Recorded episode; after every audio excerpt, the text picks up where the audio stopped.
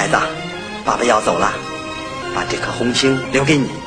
红色基因。爷爷，妈妈是党的人，绝不让群众吃亏。这是我妈妈说的。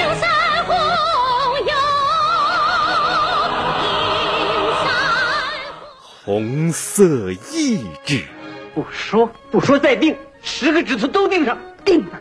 数字签子毕竟是竹子做的，共产党员的意志是钢铁。红色誓言，为了胜利，向我开炮！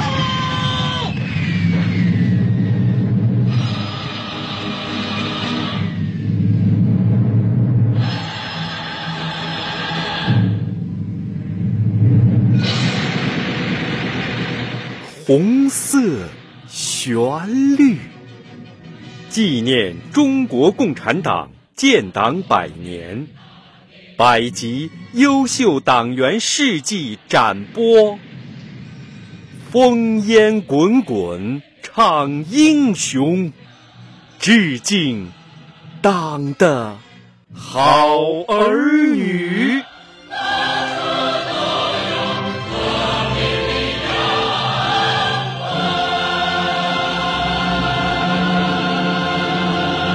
威海市广播电视台公益呈现。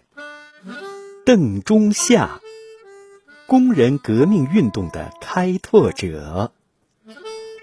一九二零年，中国共产党北京早期组织成立后，邓中夏受李大钊委派，以提倡平民教育为名，到长辛店创办劳动补习学校。从此走上了革命道路。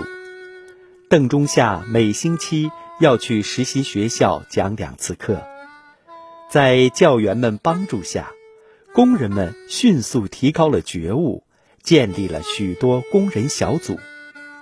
一九二一年五月，庆祝五一国际劳动节之际，长辛店一千多工人举行了一次中国空前未有的真正的。工人群众的示威游行，长辛店工人俱乐部也宣告成立。这是在中国共产党领导下最早建立起来的工会组织之一。一九二二年五月，邓中夏作为长辛店工人俱乐部的代表，出席了在广州召开的第一次全国劳动大会。七月。他到上海参加中国共产党第二次全国代表大会，当选为中央委员。会后，他就任中国劳动组合书记部总部主任。从此，他更加忘我地投入工人运动的洪流之中。为了推动北方工人运动的发展，他亲自发动和领导了长辛店工人的。八月大罢工，京汉铁路是全国南北交通的大动脉。长辛店工人罢工，断绝了南北交通。军阀和官僚极恼怒，调来大批军队，妄图强迫工人复工。但工人们毫不畏惧，表示不接受条件，绝不复工。经过两天两夜的斗争。铁路当局被迫接受了工人俱乐部提出的条件。长辛店罢工的胜利，鼓舞了全国工人的斗争热情，随后掀起了全国的罢工运动高潮。在邓中夏主持中国劳动组合书记部工作期间，我国工人运动出现了第一次高潮。仅在1922年9月至12月间。全国就发生了四十一次罢工，罢工一般都取得了胜利，工会组织得到迅猛发展。为了支援上海的五卅运动，一九二五年六月至一九二七年十月，邓中夏在香港和广州成功的发动了著名的省港大罢工。这次罢工规模大，组织严密，时间长，影响深远，在中国工人运动史上写下了光辉的一页。在罢工动员会上，邓中夏说：“几十年来，我们受着帝国主义的压迫，实在到了忍无可忍的地步。这次，为了向英帝国主义表示最强烈的抗议，为了推动这个革命高潮，全国总工会和广东区委决定，要在香港发动一次全面的大罢工。”当时全香港的共产党员还不到十个人，共青团员也只有十几个人。凭这么薄弱的力量，能不能把香港几十万工人发动起来？大家心里都没有底。针对大家的担心，邓中夏分析说：“困难的确很大，可是有利条件也还是有的。”比如像苏兆征，他在工人中就有很高威望，在他影响下，海员工会会跟我们走的。另外，电车、印务一些工会，也有我们的群众。只要我们充分利用这些条件，做好工作，罢工还是可以实现的。他还说，广大群众对帝国主义怀着很深的仇恨。这就是埋在人们心里的炸药，现在是炸药没点着，一旦点着，就可以看出它有多大的力量了。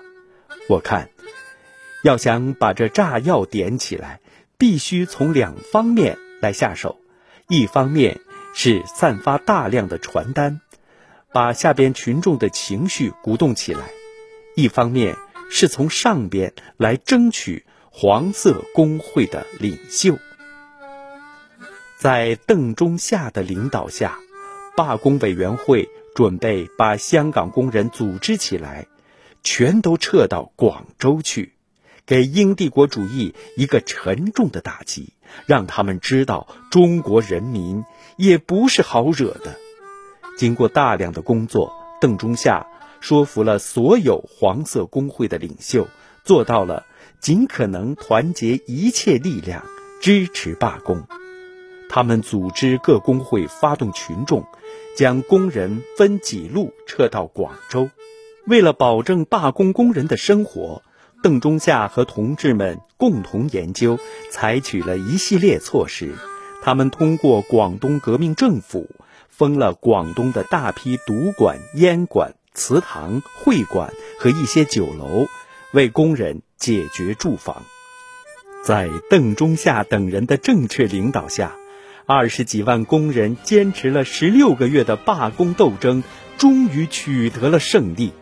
一九三二年，党中央派邓中夏到上海担任全国户籍总会主任兼党团书记。一九三三年五月十五日晚。邓中夏正在同户籍总会原助部长林素琴研究工作，突然屋外传来一阵嘈杂的喧闹声，接着大批军警、巡捕破门而入，逮捕了邓中夏和林素琴。